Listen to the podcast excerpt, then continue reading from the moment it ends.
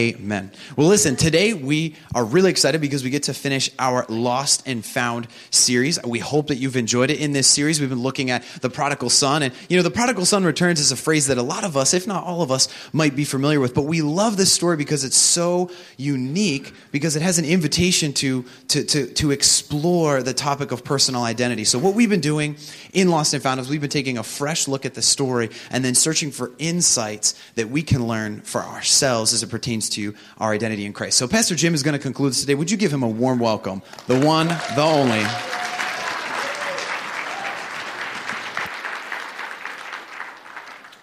Well, good morning, everyone.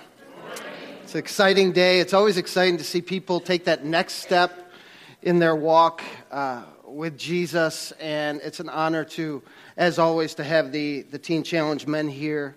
Uh, we love the passion that you have. We love to see what God's doing in your life. And uh, it's just an honor to have you here. So I, I, mean that from the bottom of my heart. And um, God is so good, isn't He? God is so good. And so, yeah, like David said, we're finishing a series on Lost and Found. I want you to turn in your Bibles to Luke 15. And while you're doing that, I just want to take a second to welcome all of our live stream viewers. And um, it's an honor to have you join with us. We are a family like no other, so we always invite you to join with us physically here, but we do understand people have limitations. Uh, when you're sick, you're out of town, um, and, and various other reasons to um, prohibit you from being here. And we're so glad you joined us. But also for us here, um, as this goes into uh, the Facebook, uh, onto the Facebook app, if you could take a second and share the live stream, we have seen, um, I think it was last month, we had over 5,000 views on Facebook with these live streams. So we're, you know, the gospel changes lives, and we want to use and leverage technology to see that happen as much as possible. So you're, you're welcome to use your phone to, to get into Facebook and, and share the live stream here. But then um, I just want you to tune in today for uh, this message. I want to start in Luke chapter 15, and here's the setting Jesus is around sinners and tax collectors, and the religious people, the Pharisees, the teachers of the law, have an issue with that. And as a result of that, Jesus goes into three successive parables the parable of the lost sheep, the parable of the lost coin, and the parable of the lost son. Um, and, and, so we've, this is week four of this series specifically focused on the prodigal parable. And tonight, or today, this morning, we're going to look at um, the older brother. And I want us to look at this with fresh eyes, a fresh set of eyes, because when you hear the story or even think about the story of the prodigal, this older brother gets left out. And really, I, I think it's brilliant by what Jesus did because when we see his reaction, it's literally a response to feeling left out. You know what I mean? Let's look at Luke 15. We're going to start in verse 25. Luke 15, 25, it says this Meanwhile, the older son was in the field. You could also find this, the scriptures and the notes in the, the church app if you're interested in grabbing a hold of that. The older son was in the field. This is the meanwhile comes in after the younger son returns. He had squandered all of the inheritance that he received. And I, hear myself on other people's phones. That's pretty cool. he had squandered the inheritance and he concluded, you know what? I am, I'm not worth it anymore. I, I'm not even worthy to be called a son anymore. And so he heads back home, and the father, by his actions and by his very words, proves that he was worth it. He runs out to him, he uh, embraces him, he welcomes him back into the home, he throws this big celebration. Just like what we see in the previous parables, the, the sheep, uh, the shepherd who found his lost sheep, he, he got his sheep back and he throws this big party. The woman who lost her coin and found the coin, she finds this coin and throws this big party. Well, the father who got his son back threw a big party. And so this party is going on. He, I mean, he, he restores his son. He's like, You're not worth it. You are my son. What are you kidding me? He welcomes his son back. He puts the robe on his shoulders, the ring on his finger, the sandals on his feet, and he kills the fatted calf. And there's this huge celebration going on. And we pick up the story here in 25. It says, Meanwhile, the older son was in the field. And when he came near the house, he heard music and dancing. Now, I don't know what this party was like, but I mean, when you hear dancing, that's got to be crazy. You know what I mean? I mean, the beats kick in, it's like boo, boo, boo. You know, and it's just, uh, I mean, you can feel it vibrating through the town. You, you know what I mean? And then you hear this celebration from a distance. You've worked a long, hard day, and who knows, sometimes they were out longer than a day. They could have been out weeks at a time. Nevertheless, he comes back and he hears music and dancing. And he called one of the servants and asked him, what, what, What's going on? The servant said, Your brother has come, and your father has killed the fattened calf because he has him back safe and sound. What a moment of celebration, right? Uh, it, it, there's excitement in the air. But the older brother became angry and he refused to go in. And this, by the way, is a scene that is not well. He's making a scene. It's a scene that's not well described by these limited words. I mean, this is, this is the utmost of embarrassment to a father. This, this is, he's making a scene by not going into the celebration. And he says this So his father went out and pleaded with him. Another thing that uh, Middle Eastern fathers would never do in a normal situation. His father goes out and pleads with him. But he answered his father, Look, all these years I've been slaving for you and never disobeyed your orders. Yet you never gave me even a young goat so I could celebrate with my friends. But when this son of yours, who has squandered your property with prostitutes, comes home, you kill the fattened calf for him. I, I mean, you can, you can hear the frustration and the anger in this older brother's voice. And in reality, I'm betting there's, there's many of us in this room that could, could associate with this guy. I mean, I get it. I, I don't know if you'd be frustrated. Don't, don't raise your hand, but I mean, we can relate to this older brother. We can relate to this you know, to this, this older brother because it seems like that, uh, it seems like the situation where disobedience is seemingly being uh, rewarded and obedience is, is being unrewarded in this situation. Uh, uh, he comes back. I mean, what if, what if the party had been going on for days? These kind of parties lasted uh, typically a week, maybe even longer. And what if, what if he comes in in the middle of the party? I, I don't know about you, but I could see it could be easy to be frustrated. Like, you know, couldn't you have sent someone to get me? Uh, you know, here's this guy, he wasted all of our family's money. At least the, the portion that he received, it's gone. He, he's dragged our family name through the mud. I mean, we're a laughing stock to the community now. And it's reflective on you, Father, because uh, I, you're the one who raised this kid. He's not even my brother, it's your son. We do that when my wife and I do that. Kelly, would you take care of your son, please?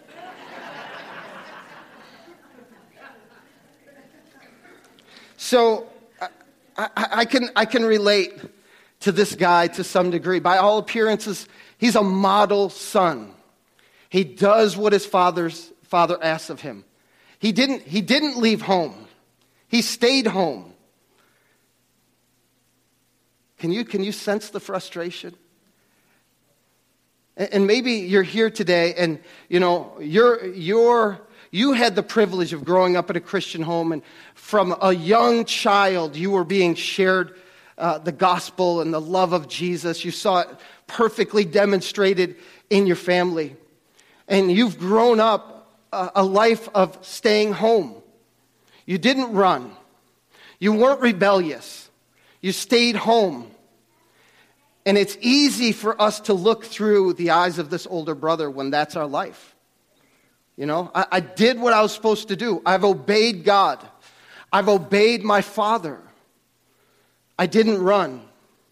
I'm here all along. I'm serving. I mean, many people who can see through his eyes, they're, they're the best workers in the church. They, they're hard workers. They're faithful. They serve regularly. They're the ones that are called upon when there's a need. That's this guy right here. Just faithful. It's, it's, it's a perspective that we fail to see. We can, we can stand back and look at this guy and, and say, you know, if we're looking at it, just reading through it, it's, we look at it and we say, well, shame on him, you know? But when we start to look at it in today's reality of Christianity, we could relate. But there's a problem that is being presented by Jesus. You see, we cannot fail to remember who Jesus is speaking to. He was with the tax collectors and sinners, which represent the younger son, the prodigal, who was rebellious, but he was speaking to the, the uh, Pharisees and the teachers of the law, which really, in this story, represent the older brother. And I want to talk to you today from the angle that if we are not careful, we can start to think like the older brother. We can start to look at prodigals and we can start to look at people who are working through their mess with judgment, with criticism, with harshness. And I don't know how many prodigals avoided ever coming home because of the fear of what they would get from the family of God when they came back home. And so I want to look at this uh, not, to, not to point the finger at anybody, but if the Holy Spirit's moving, we need to respond to what he's saying to us because I think there could be a little, uh, little Pharisee in all of us. I, I think that we can, if we're not careful, we can move in that direction. The longer we're in Christianity, we can move in that direction. And you know how I think we can move in that direction? By going through the motions of Christianity, but not experiencing the Father of Christianity. You see, it's the Father's love. It's the Father's love that changes everything. It's the Father's love that melts away a critical heart and a critical attitude. It's the Father's love that helps us to see through His eyes and look at people with compassion and not judgment. Look at people with love and not criticism. You know, because we're all on our own paths, we're all on our own journey. And it's easy to stand over here and say, Look at that guy. I mean, he's in and out of church. He's going through struggle after struggle. I mean, it's just ridiculous. I don't even think he's a Christian over there. And one of the problems is we fail to see our own issues.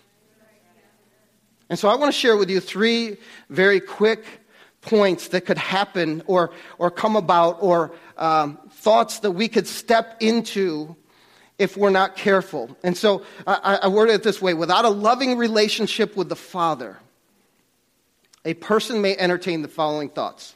Here's the first thought I see me as good. I see me as good. We're going to get these three points right from this passage I just read to you. I, I see me as good. That means I've got it together. I, I don't have the issue, I, don't have problems. It's not me, okay? Don't be looking at me, Father. And yet here he is talking to his father very sharply, very in, in a very dishonoring, disrespectful way. He, he, he's standing afar off. He's not joining in the celebration of the return of his brother. You see, I can see me as good when I stop encountering the love of God. And you know how we see ourselves as good? we look at other people. There's got to be someone out there worse than me. And so when I find that person, that makes me feel good about myself.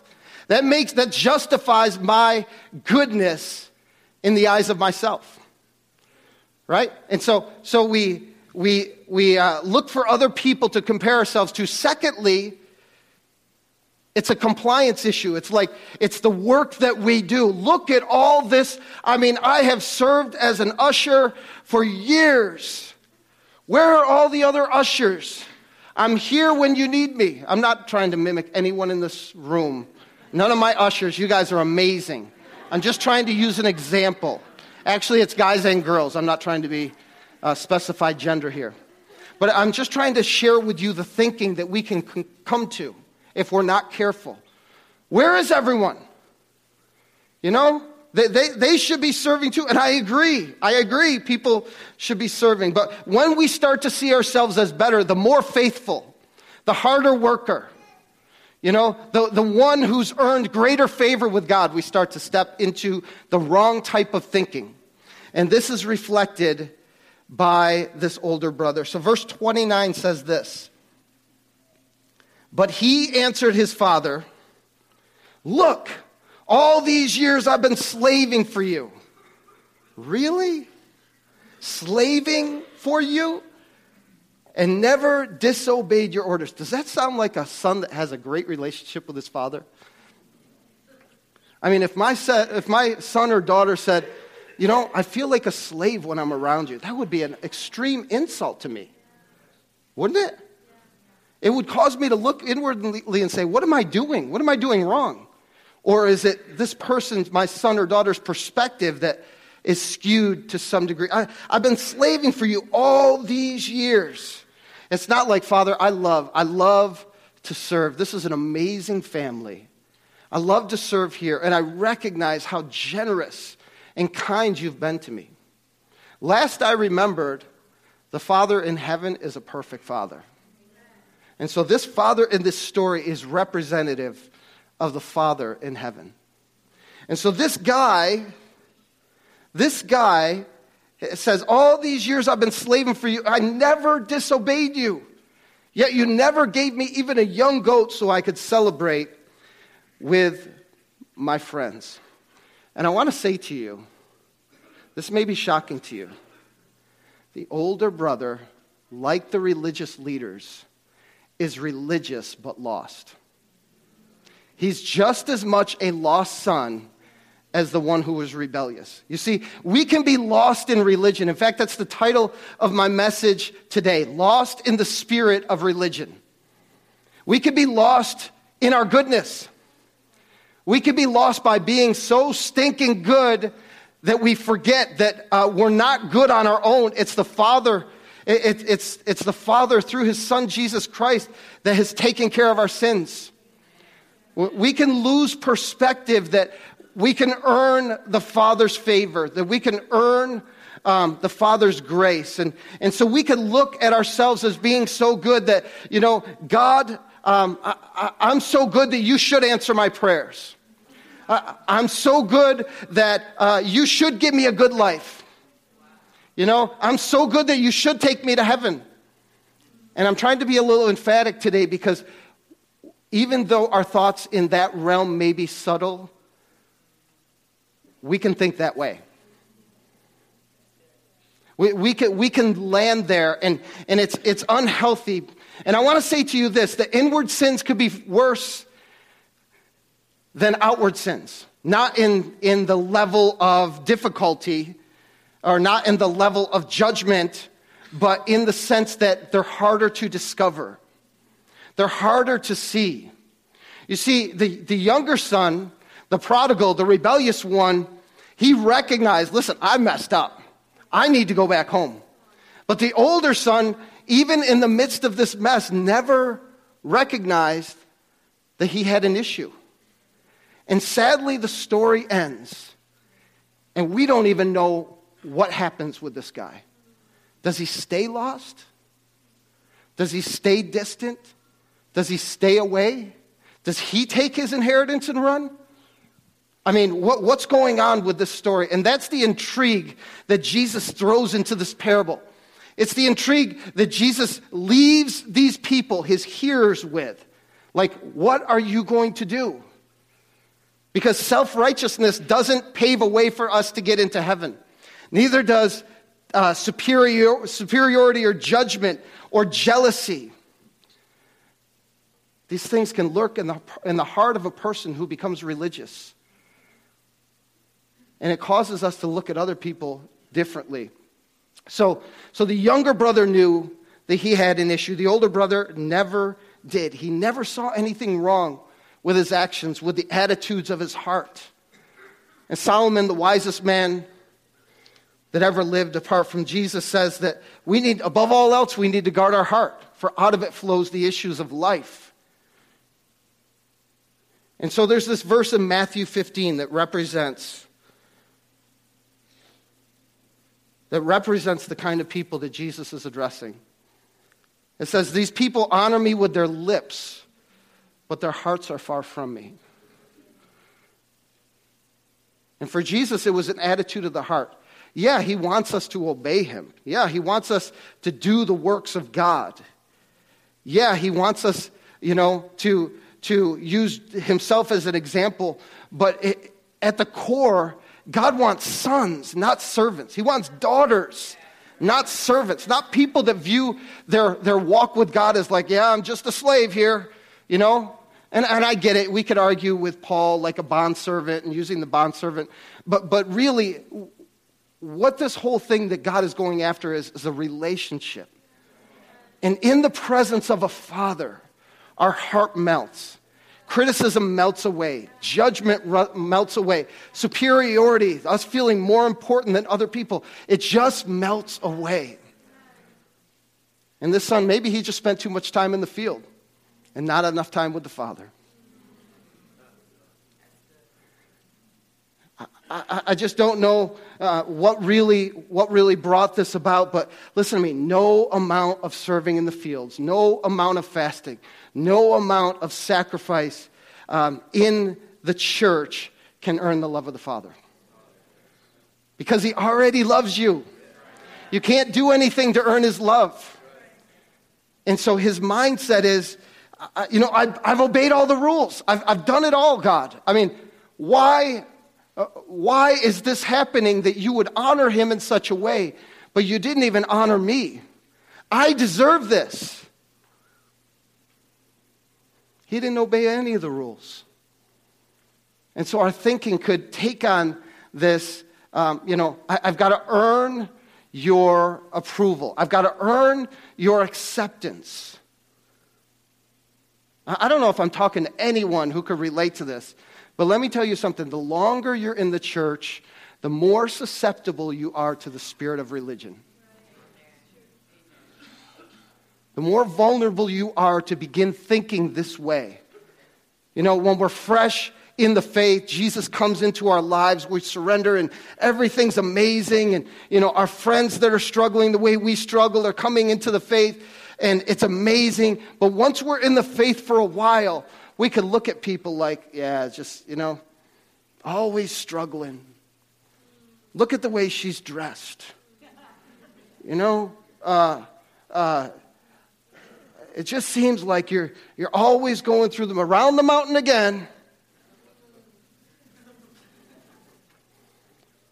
And so our problem is that we see ourselves as good.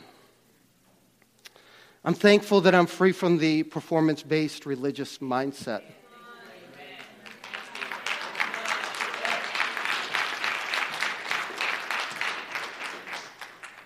And God help us.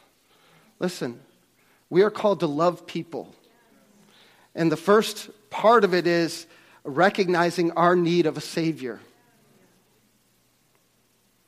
Recognizing our need that we need help, you know? Seeing ourselves as uh, one who needs forgiveness and one who needs uh, God's touch. You know, the older brother, he doesn't repent because that represents the older brother mindset. What would I need to repent of? What have I done wrong? You know, because he's got sins of the heart going on inside of him. So, um, a religi- the religious uh, mindset operates on the principle I obey, therefore I'm accepted by God. But the gospel operates on the principle I am accepted by God through Jesus Christ, therefore I obey. See this? And here's another thing if we never need mercy for ourselves because we're so good, how could we ever be one to extend mercy to somebody else? So, um, I see me as good. The second point is I see you as not good enough. See, we can take on this thinking absent of the Father's love, absent of the, the Father, the Father's transforming presence. We, we can start to think this way. Oh, I'm, I'm so good. You know, I've done it. I've got it going on. And then we begin to look at other people as not good enough. It's right here in the scripture, verse 30. It says this But when this son of yours, who has squandered your property with prostitutes, comes home. Let me just pause for a second. How did he know that he squandered his property with prostitutes? I mean, the son just came home. How did he know? You kill the fattened, you kill the fattened calf for him. You see, he's saying, I see this guy is not good enough. He is not worthy to be called your son. He, he's not worthy to be a part of this family anymore. He's shamed us, he's disgraced us, we cut him off, and we move on. And that's religion. How many people do you know that has been cut off because they offended you? You know, they're no longer a part of your life. They offended you. They said something to you or said something to someone you know, and we just, we just cut them off. It's not grace. It's not kindness and forgiveness. It's, I'm, I'm just, we're done. You and I are done. You see, I see you as not good enough. In Luke 7, there's this story of Jesus. He's at this house of a Pharisee named Simon. And we're told in another passage that he was, he was formerly a leper. And Jesus is reclining at the table of this guy's house. He's eating with, uh, with Simon and all of Simon's friends. And this woman, uh, this woman who had lived a sinful life, and I believe the scripture says that she was a prostitute, comes in and she has this alabaster jar of perfume. And the scriptures tell us that the worth was about one year's wages. I mean, this is costly perfume. And she breaks the jar and she begins to anoint his head and, and wipe his feet with her tears. And Simon's sitting back there. I could just see him now. He's leaning back and he's thinking to himself. The Bible says he, he, he had this thought if this man really knew who this woman was, if he was really a prophet, if he was a prophet, he would know that she is a sinful person. And Jesus looks at him and says, Now he's having this thought, right? He didn't say this out loud. Jesus looks at him and said, Simon, I want to say something to you. Because, you know, Jesus was able to perceive in the Spirit what Simon was thinking. And he says to Simon, You know what? Say there's this person over here, and they had this debt of 500 denarii, which a denarii was one day's wages. So say you make 100 bucks a day. That's five, uh, 5,000. My math is just like, ran away from me just now. Is that, or 50,000, whatever it is, 500 days' wages, okay? Uh, and so there's this person over here, and then there's this other person over here and this person owed this man five denarii. And the, the guy who was owed chose to forgive the debt of both. And he says, Which one do you think would love the man more? And Simon says, I suppose the person who was forgiven more. And Jesus says, You have said rightly. You've said, you've said rightly.